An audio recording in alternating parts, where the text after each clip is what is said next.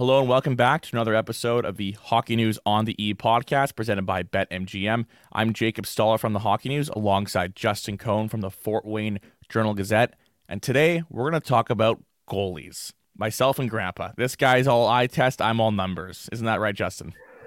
I'm already being called Grandpa. But yes, uh, you know, when you start bringing it's better up than dad. It's better than daddy. when you start bringing up analytics, uh, I always kind of immediately go to this story uh, uh where I work uh, with a, a, baseball writer who's about your age, and it must have been around the time Jack Morris was going into the Hall of Fame. And if you tell me you don't know who Jack Morris is, I'm going to come bounding through the, the internet cable here. Uh, no comment. so Jack Morris was uh, one of the greatest pitchers of all time, and so, it, but it was very controversial for a long time. Why wasn't he in the Hall of Fame? Why did it take forever? And I walk in, and I'm like, finally, he's gonna get in the Hall of Fame. And Dylan is like, well, you know, Jack Morris, he ranks very poorly in fielding independent pitching, FIP. You know, FIP tells everybody, and I, I have no idea what he's talking about. Since then, I have called him FIP, and I just said it was pretty clear to me that Dylan had never seen Jack Morris play. I saw Jack Morris play, and this is what I always kind of say on these things: if he looks like a Hall of Famer, feels like a Hall of Famer, he's a Hall of Famer. I don't care what the analytics tell me on that. So I'm sure as you're getting to, I will end up feeling like the old man in the room as you throw some analytics at me that make me feel guys that I think are great aren't all that good. Yeah, um, sort of. So let's explain what Justin's alluding to and uh, explain where the the sass comes from. So basically, what I thought would be neat is so you see what we put on the screen there. If you're watching, if not, I'll explain it we wrote down all the, the league average save percentages of each year. So, for example, in 2023, the league average save percentage was 0.905. But in 2021, it was 0.909. And then in 2017, it was 0.902. What does this mean? It's, you know, there are little decimals, it's incremental. Well, it's interesting because you look at raw save percentage and you look at how a guy does. Let's say a goalie did post a 910 save percentage, or even let's say 908. In some years, like you know 2018 or or 20 21, that's average. But in other years, that's actually above average and actually further to that, well above average.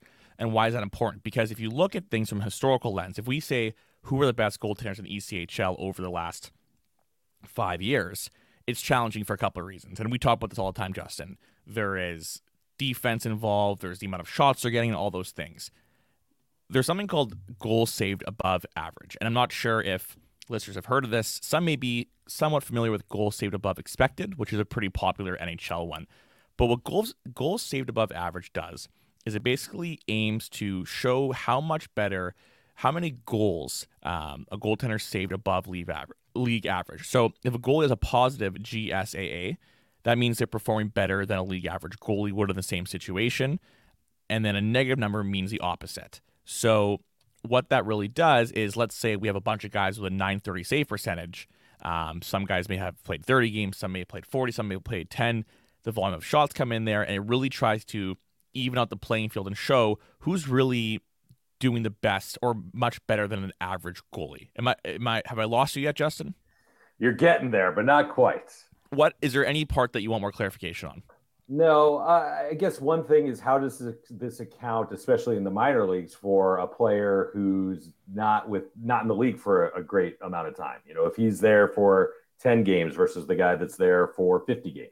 I guess that's one of the first things that jumps. It's a great out. question. That's a perfect segue. That actually was very organic too. So what I also looked at is goals saved above average per game. So okay.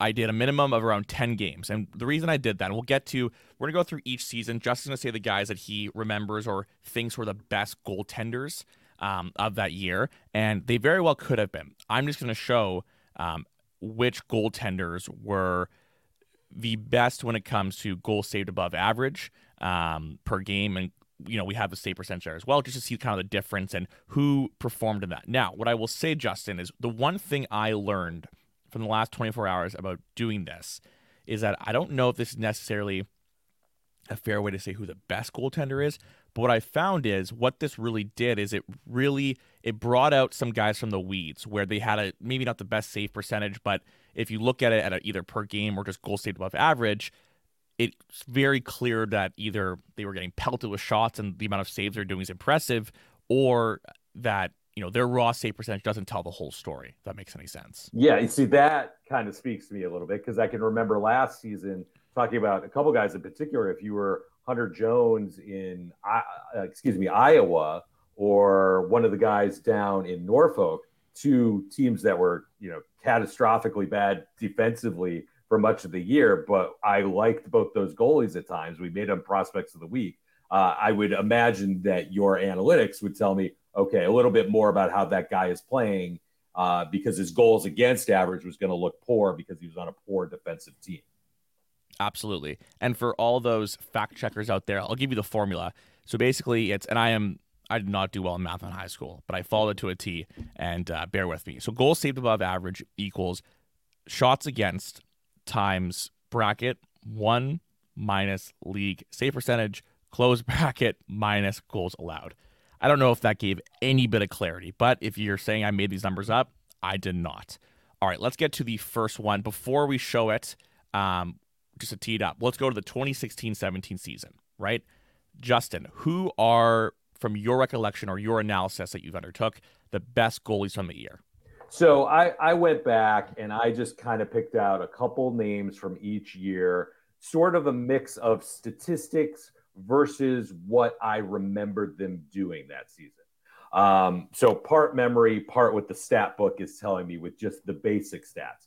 So the two guys I picked out, and I can give you their stats real quick, were Jake Paterson of Toledo, who was 34, 13, and 2 with a 228 goals against a 918 save percentage, and seven shutouts. And the other was Riley Gill of Allen. He was 32, 7 and 2 with a 222 goals against a 935 save percentage. And he also had seven shutouts that year. So Jake Paterson, Riley Gill were the two I picked out from that year. All right, Carter, let's put it up.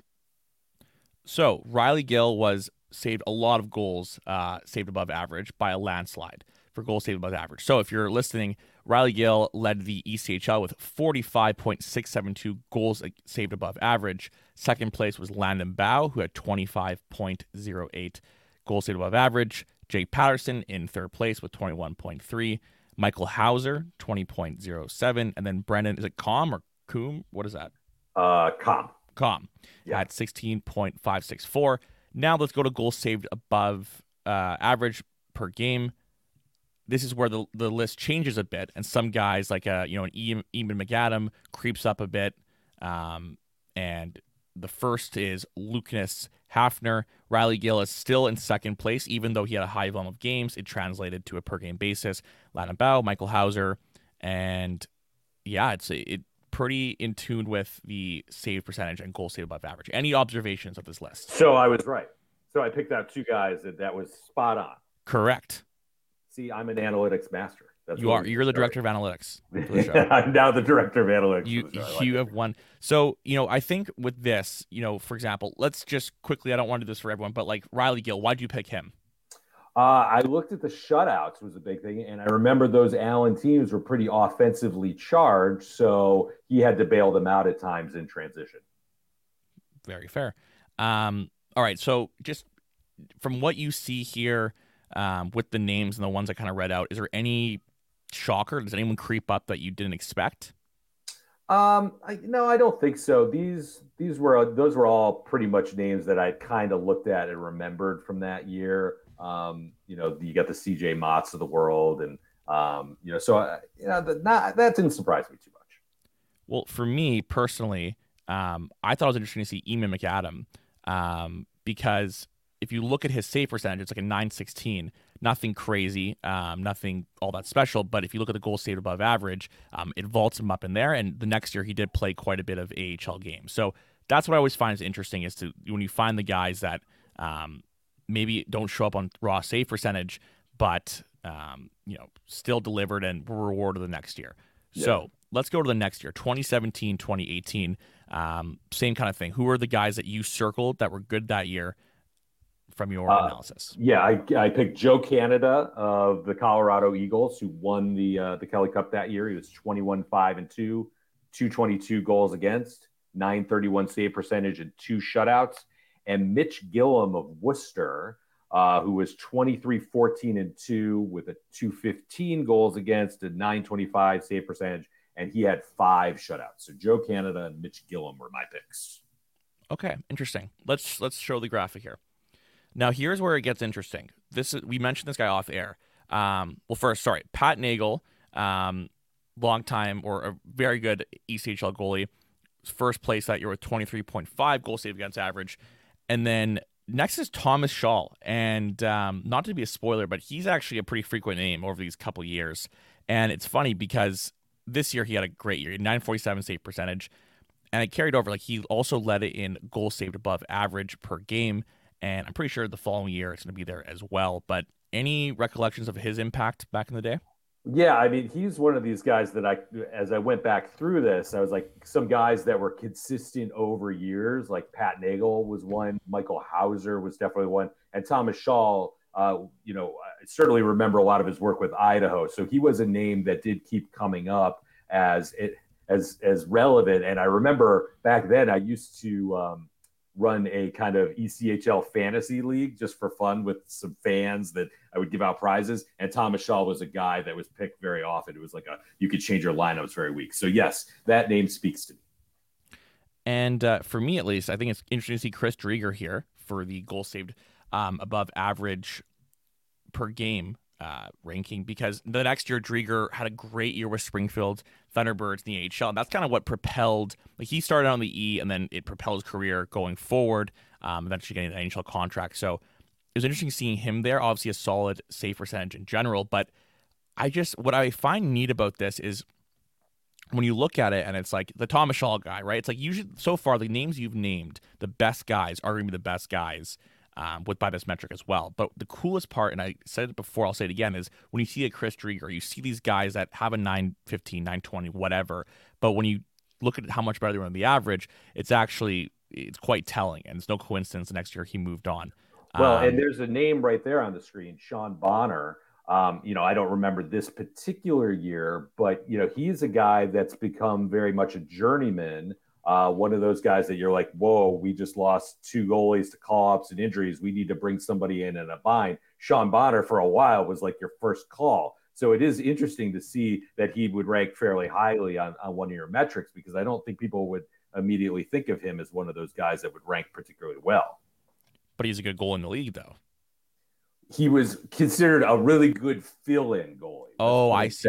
Sorry. Yeah, like sure. he would he would bounce around a lot and be that sort of. Now there were some times that he was really good, and maybe it was that season. I don't remember specifically, but he definitely became one of those guys. And I was always like, you know, hey, he's better than you think, and it, it's just nice to see some metric that would show him up highly on the list. One more note I want to make: uh, it's interesting how much better Thomas Sholl was. Um, just like the fact that he put up a 947 his goal stayed above average. 1.13 was much higher than the next person who's at 0.79. Very strong season for him, but I don't think he ever really but got a, a, shot at the higher levels. Well, he also didn't play that many games, right? I mean, totally. You're, you're, looking at 19 games with Pat Nagle playing 50. So, I mean, let, let's let's keep that in mind too. That's a good point. Okay, so let's we'll move on to the next one. Any surprises though from that list, or is that pretty no, much up to snuff? Well, I mean, as I went down that list a little bit, like I said, when you got to guys like like Bonner and, and maybe it was it Etienne Marcoux, I think it was the next season where I had Marcoux looking really good. But yeah, let's let's move on. That didn't look too surprising to me. Okay, so 2019, um, the next list here is once again here. Let's throw it up on the screen. All right, so we're 18, 19, right? 18, 19, yes. Okay, we'll get that on there. Okay. Um, now the two guys I picked out, I just I guess spoiled myself was Etienne Marcoux. He was with Brampton that year. Now, interestingly, his record was not the greatest, 19, 11, and 5.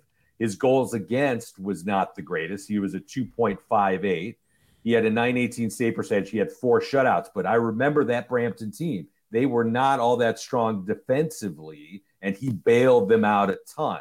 The other guy I picked out from that year was Devin Williams of Tulsa. Now he was a little bit more dominant. He was 29 and 4 with a 212 goals against. He had a better defense working in front of him, 916 save percentage and two shutouts. So Etienne Marcoux and Devin Williams were my picks from that year.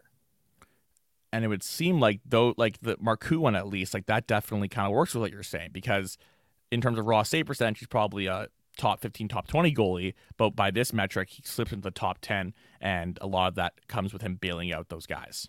And Devin Williams was lower because his presumably because the defense in front of him was better. So he was not having to make as many of those exactly marquee saves, right? Yeah, and that's the one thing where it's like it's like I don't think it's fair to like not not reward, but to like punish people for playing in front of good teams. Um, and that's that's the biggest flaw with this, right? Because you're you're kind of okay if they they had a good defense in front of them, whatever they produce won't be as good. But I'm not trying to do that. I think it's just more so showing the ATM Marcus, right, that are are really building their team out.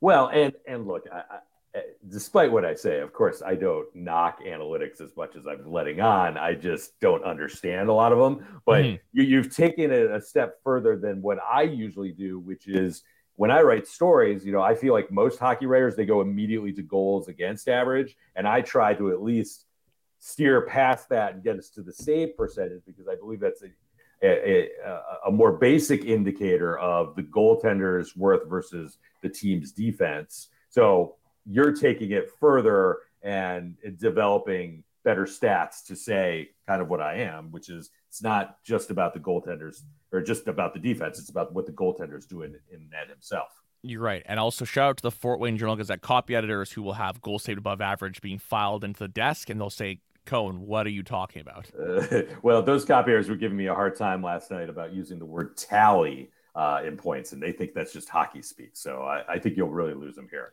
All right. So any surprises from this list at all? I mean, look, there's Sean Bonner high again, so I think that surprises me a little bit. Um, Mason McDonald, that might surprise me a little bit, and Alex Sakellaropoulos, um, again, like really strong goalie that I don't think people typically mention amongst the, the best even from that year. And he became a guy that bounced around a little bit too. So those are a couple names that jumped out there. Okay, so this next one I'm really um, excited about for a couple of reasons. Um, I don't think that there's any crazy sort of hot takes here, um, but we also mention we're kind of halfway through here. At the end, we'll go through, we'll recap the whole like who are the best goalies in these last six seasons, right? So we can kind of look yeah. at that for a bit. But yeah. this next list of players, who do you have as the best goalies that year? For 1920. Correct. Um, I, okay, I picked two kind of very different guys. Billy Christopoulos okay. was very good that year. 24, 3 and 3 for Toledo with a um, 2.29 goals against, 932 save percentage, and one shutout. The other guy I picked did not play as many games, but he was really good despite this record. Zach Fucale was in Orlando that year. He was only 10, 8, and 4, but he had a 2.36 goals against, a 928 save percentage, and four shutouts. So I liked what he did individually that year, but he was not getting enough help and was just barely over 500. All right, let's put the graphic up goals saved above average per game. Leaders Billy Christopoulos, Parker Gagan, Zach Sawchenko, Logan Thompson, Zach Fucale is your top five. Here's where I find it interesting. Let's look at the top 10. So you have, after that, you have Clint Windsor, Dan Bacala, Cam Johnson, Thomas Sholl, Parker Milner, um, Evan Weniger, and uh, yeah, that's that's it for right there. Um, Thompson is on an NHL contract right now, obviously. I believe Sawchenko is as well right now. And Clint uh, Clint Windsor was a long time very good ECHL goalie, was he not?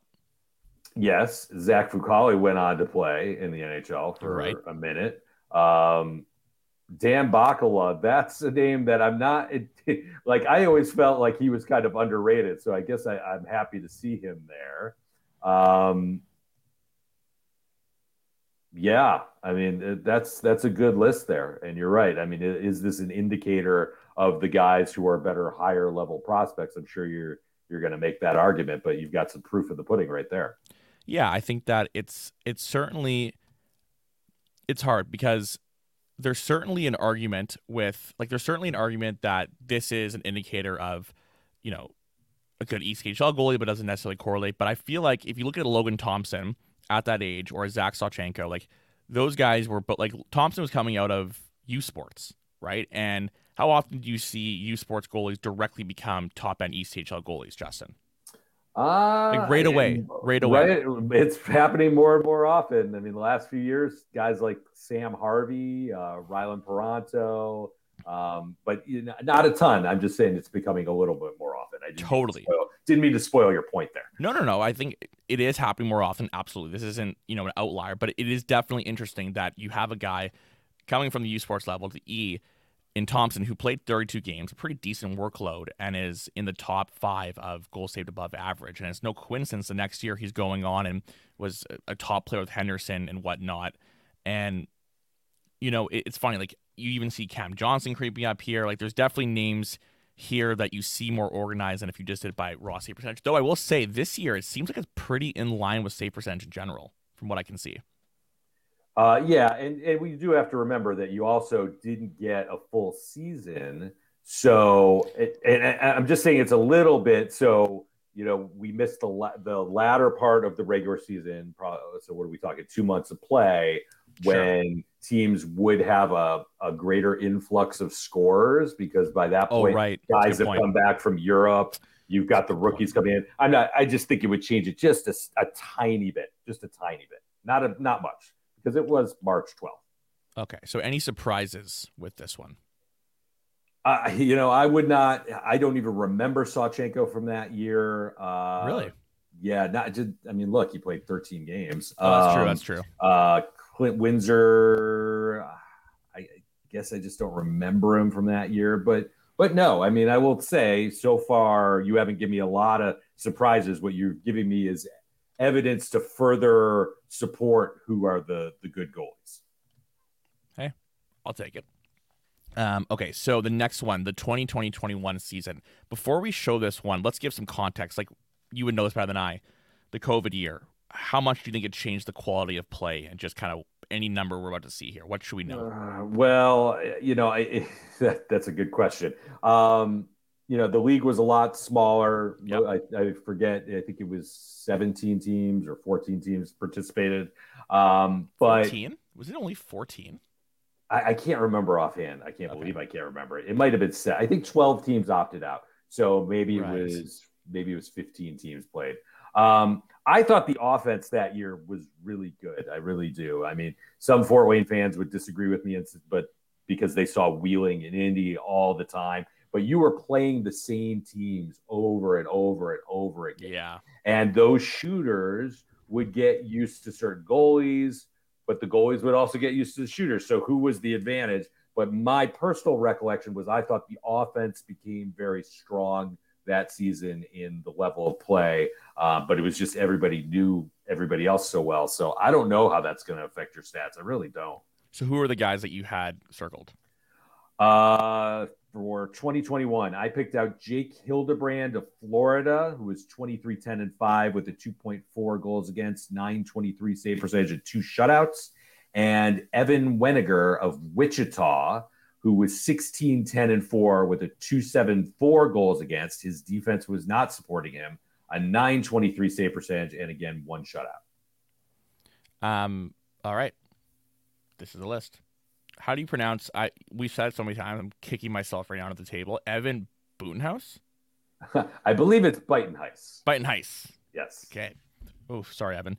Um, okay, so Evan Buitenhuis first with 0.67. Oops, just deleted that. Uh, goals saved above average per game. Next is Jake Paterson with 0.58. Then Parker Gagan with 0.53. And then it goes into the guys that you listed Evan Weniger with 0.51.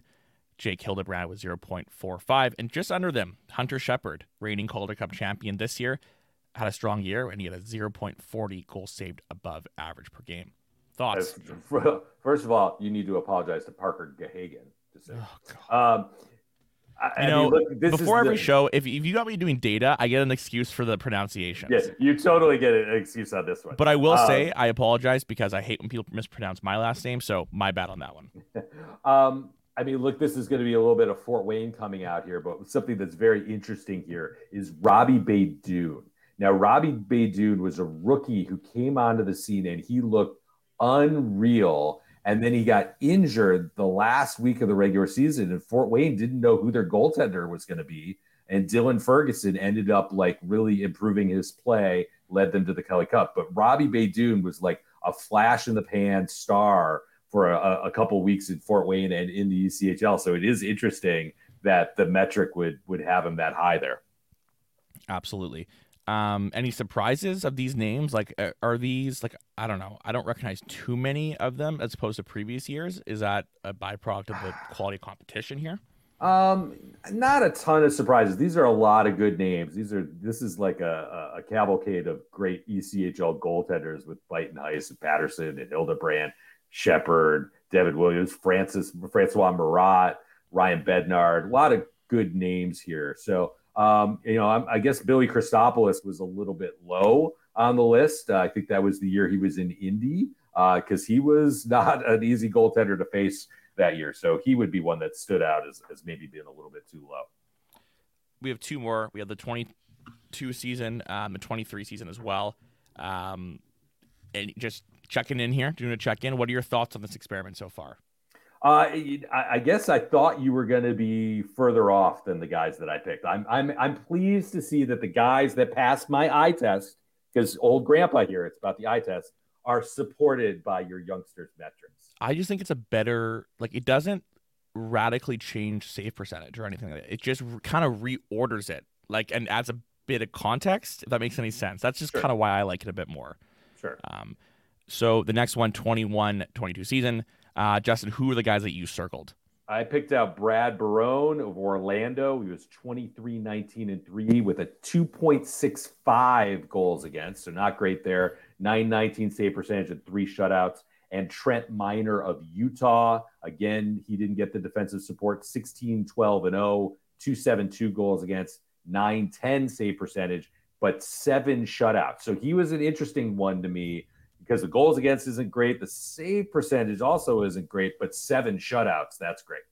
All right, let's uh okay, this is where we went off the board here, it seems like. Throw it up, Connor. Okay, so I, I can't see Trent Miner um in the first bit. Um that somewhere... doesn't it doesn't surprise me, you know. All right. Like let's get to the wait, first let me just read the list. Tyler Parks, uh 0.84 goals saved above average. Uh Pat Nagle, 0.69 goals saved above average. Anton Bibeau, 0.68. Keith Petruzzelli, 0.63. Matt Jurusik, 0.62. And uh, Corbin y- Kaczperski, that's an interesting one because he would have been uh, in Iowa that year, I believe. You tell me, I think, man. I think that's the expansion Iowa season when the defense wasn't very good, unless I'm, I'm misremembering. But that's, uh, yeah, I like to see him there.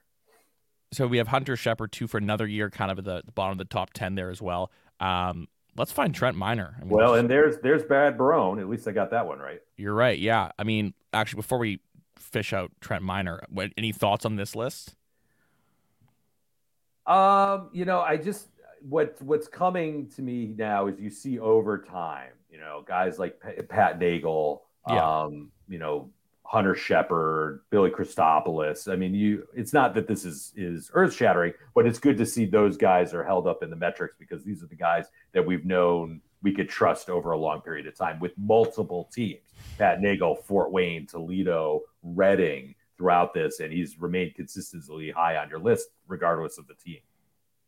Absolutely. Let's see what Trent Miner is. Um, by the way, folks, if you're watching, you'll see that some of the guys have like their name and the team I got it from Elite Prospects, so it took the logos, um, took the logos and kind of made it into a text. So Trent Miner's quite low, actually. Um, it would appear. Well, and that again, that doesn't surprise me. You know, like his goals against was high and his mm-hmm. save percentage was not good, but I picked him out because seven shutouts. I mean, that's a really high number in any season for an ECHL goaltender. So it seems like that's telling us on certain nights he's going to steal you games, but over the long haul in that particular season, he was not at an elite level compared to some of these other guys.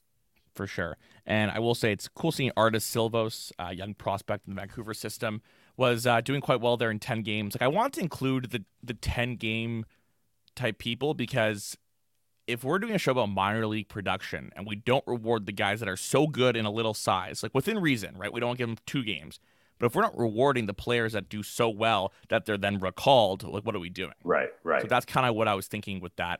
Um, I, I mean, you know what's funny? I think we were expecting to be more surprises. I mean, I guess maybe the minor one's the first one where we thought you thought I'd maybe reward him a bit more.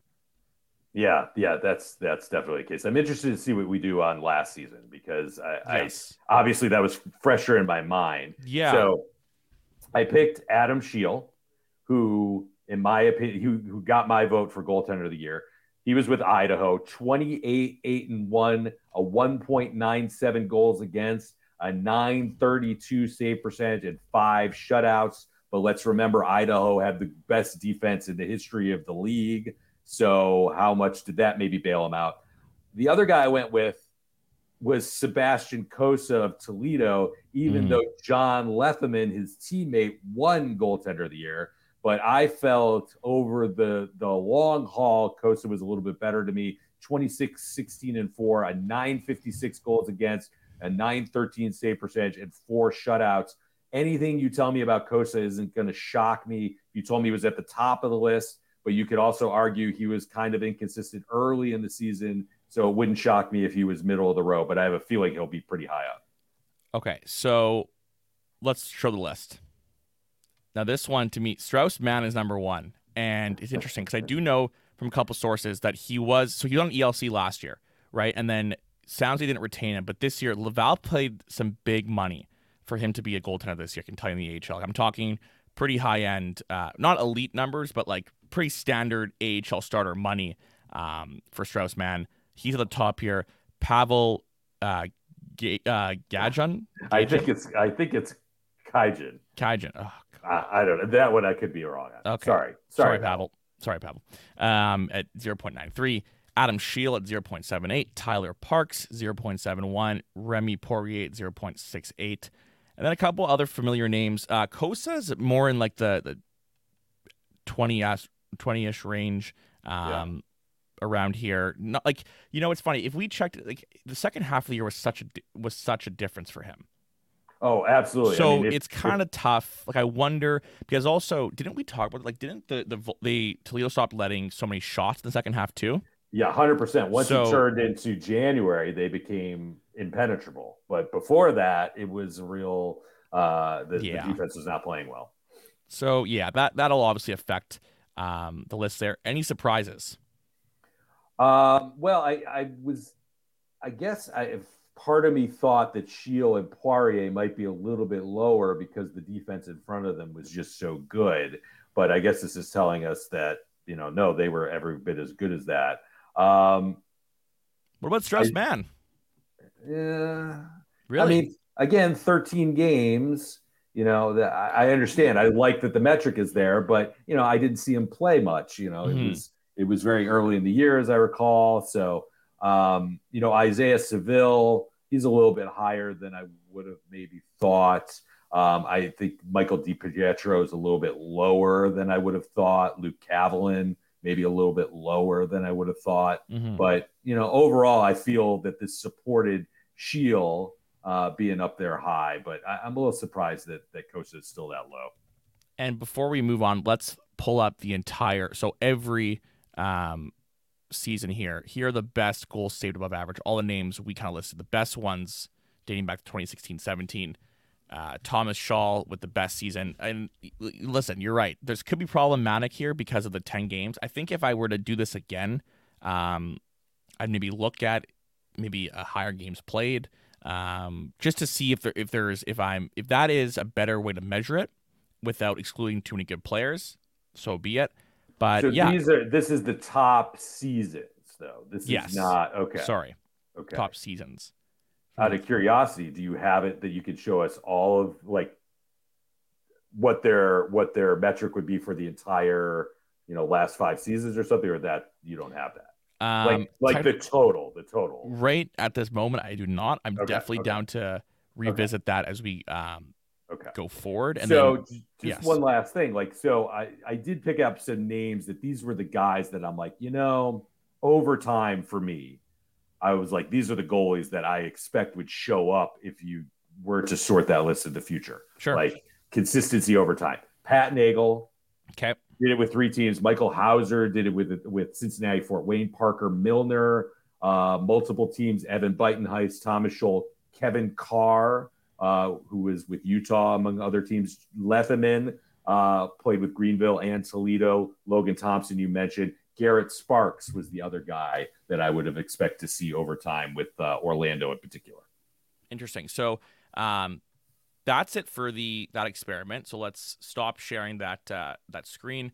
Thank you, Connor. Um, we one closing thing on this. I think if we were to do this again, my next goal would be to check um, an age bracket. So under 25 goalies, maybe. And you think under 25 is a better one? Because I think you can't go like under 23. That's silly in this league. I don't know if about under 26. What?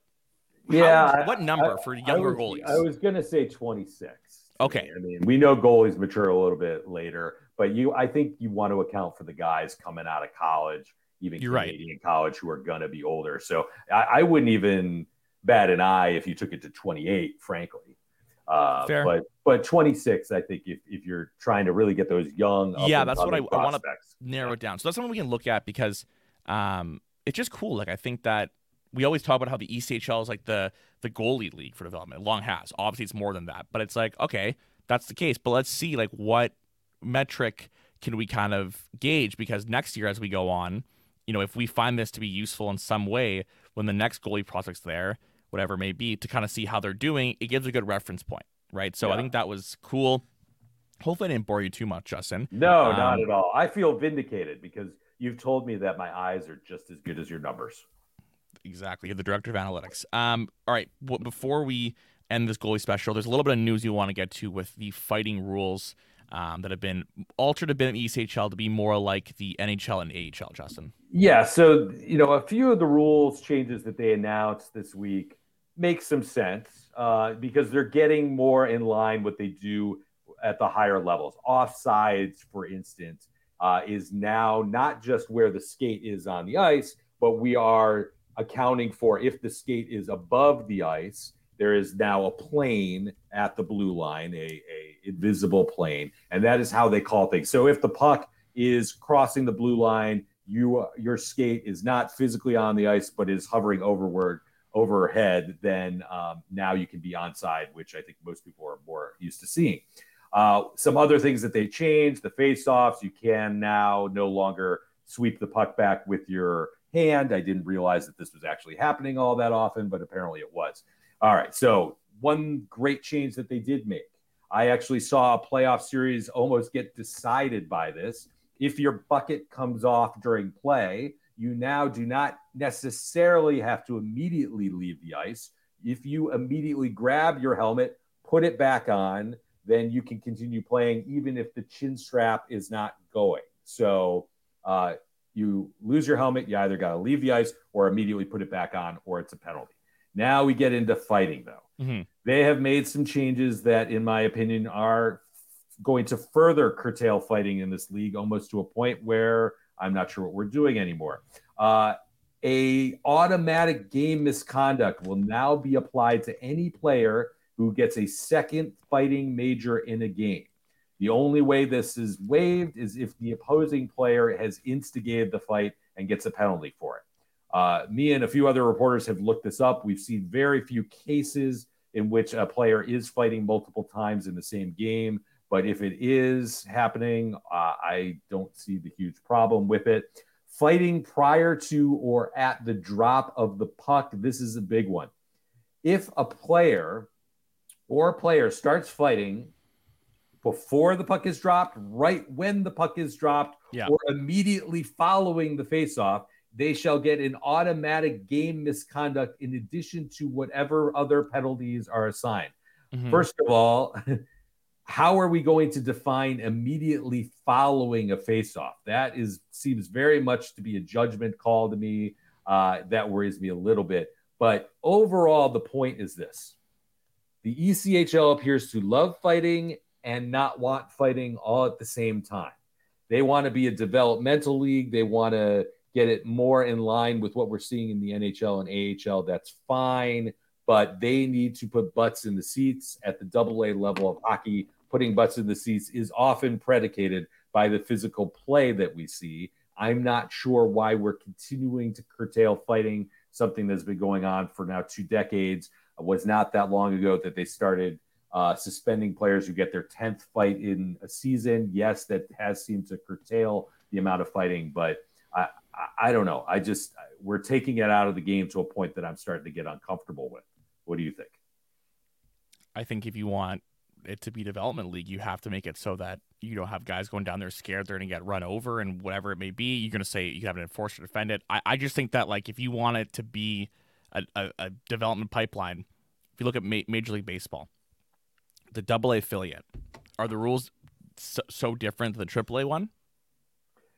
Here's the difference. In baseball, a higher number of players in the double A level are actually going to ascend to the NHL. Let's call a spade a spade. How many of these guys are really going to end up being in the NHL? You're right, but I think that what you're trying to see now is that they want it to be the same way that you're seeing now. Like, okay, so for example, right now there's a couple teams enter- entering the NHL with three goalies, right? They're gonna have like Pittsburgh signed like three guys. They have Smith, Jarry, Nedeljkovic. Calgary's got Vladar, Markstrom, and Dustin Wolf. There's going to be a trend where Dustin Wolf, for example, is going to maybe come in and play 10, 15 games next year as opposed to stay in the minors and doing, you know, either the minors or 20 games, right? That middle ground. I think a similar analogy is there's an evolution where you want to take a guy that's a good overager, maybe can't play AHL games. Okay, let's send him to the E, get him to dominate or whatever, then come back up for AHL teams and NHL teams to trust that, they have to have a good infrastructure in place. And I think that the sort of goonery, for lack of a better word, is not desirable by that model. Okay, well, I understand the point, and I'm not by any stretch of the imagination saying the ECHL shouldn't consider itself a developmental league, but we should not weed out things that a significant portion of the fans want to see. That's a fair point. Just to benefit a minuscule number of players. Now, you're using goaltenders as the example. Goaltenders are by far where we see the highest percentage of legitimate prospects in this league.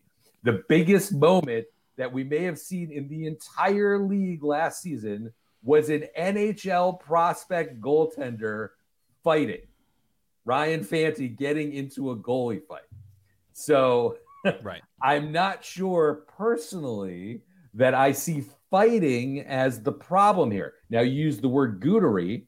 I would argue the more of these rules that you make it to rid the game of fighting, all you're doing is making it less safe on the ice because you are eliminating the mechanism by which players have policed themselves for generations. And now you're putting it in the hand of officials that I'm sorry, we do not have, a, have the level of trust in. So, all right, I this is what I too. through the this. I mean, through my career, when I started in 1997, there was still an old school mentality. If you hit a guy from behind, you were going to have to answer for it, not by the officials, not by the league, by the players on the ice.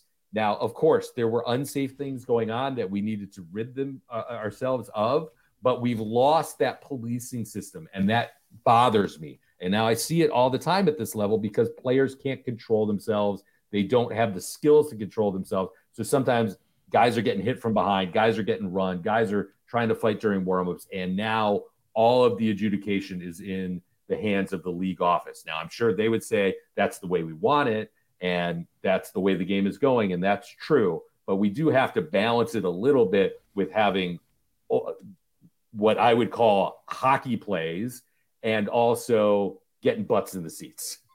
you know, and all That's these fair. all these teams, what do they do? You know, big fight, they're putting it out on social media. Look what happened. But yeah. then we're not going to enable them to have that to happen. Fair. So no, no, I I'm not saying I want the goonery. I'm not saying I want all sorts of fights. I totally get it. But in some cases, I feel like I don't know. We're just tossing guys out out of games. We're tossing guys out of leagues for fighting but then we're allowing Mikhail Robidoux to run guys every night, and we're allowing that to happen. So yep. what, what are we doing here? Fair point. Um, fair point indeed. All right. Well, that wraps up today's show. I think we're going to take a bit of a break uh, over the next little bit, but we'll be back uh, at some point this summer for sure. Thank you to everyone for listening today, every episode throughout the week. Appreciate the comments we've been getting. Uh, it's been pretty overwhelming. A lot of the uh, feedback from you listeners, and yeah, it's been uh, it's been a pleasure. I heard I heard from a lot of people about our uh, our our jersey episode, or I'm Yes. sorry, our, our nickname episode, and apparently a lot of people they like to listen to us while they're mowing their lawns. And Okay. before we go, I just want to show you one thing because I forgot to mention it last week. So we were talking about the Greenville Growl. I forgot to mention my second favorite hockey name of all time was also from the ECHL. It was the Augusta Lynx. Ooh. Okay. Now, if you I tell like me that. you don't get that name, I do you sure get the name? The Augusta Lynx? I don't. Embarrass me some more. Okay. Should have ended the show. 10 Okay. What's in Augusta, Georgia?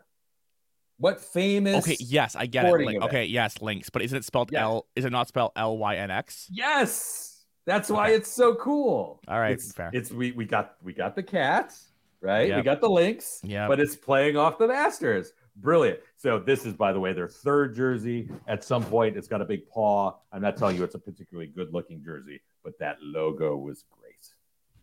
Nothing like ending off the season one with some embarrassment for Jacob. Nothing's new. Um, all right. Well, that's actually a sick jersey. Thank you so much. Maybe season one of the or episode one of the next one, we'll go into Justin's closet of minor league uh, dress up attire. But uh, until next time, folks, we'll sign off here and thank you so much for listening.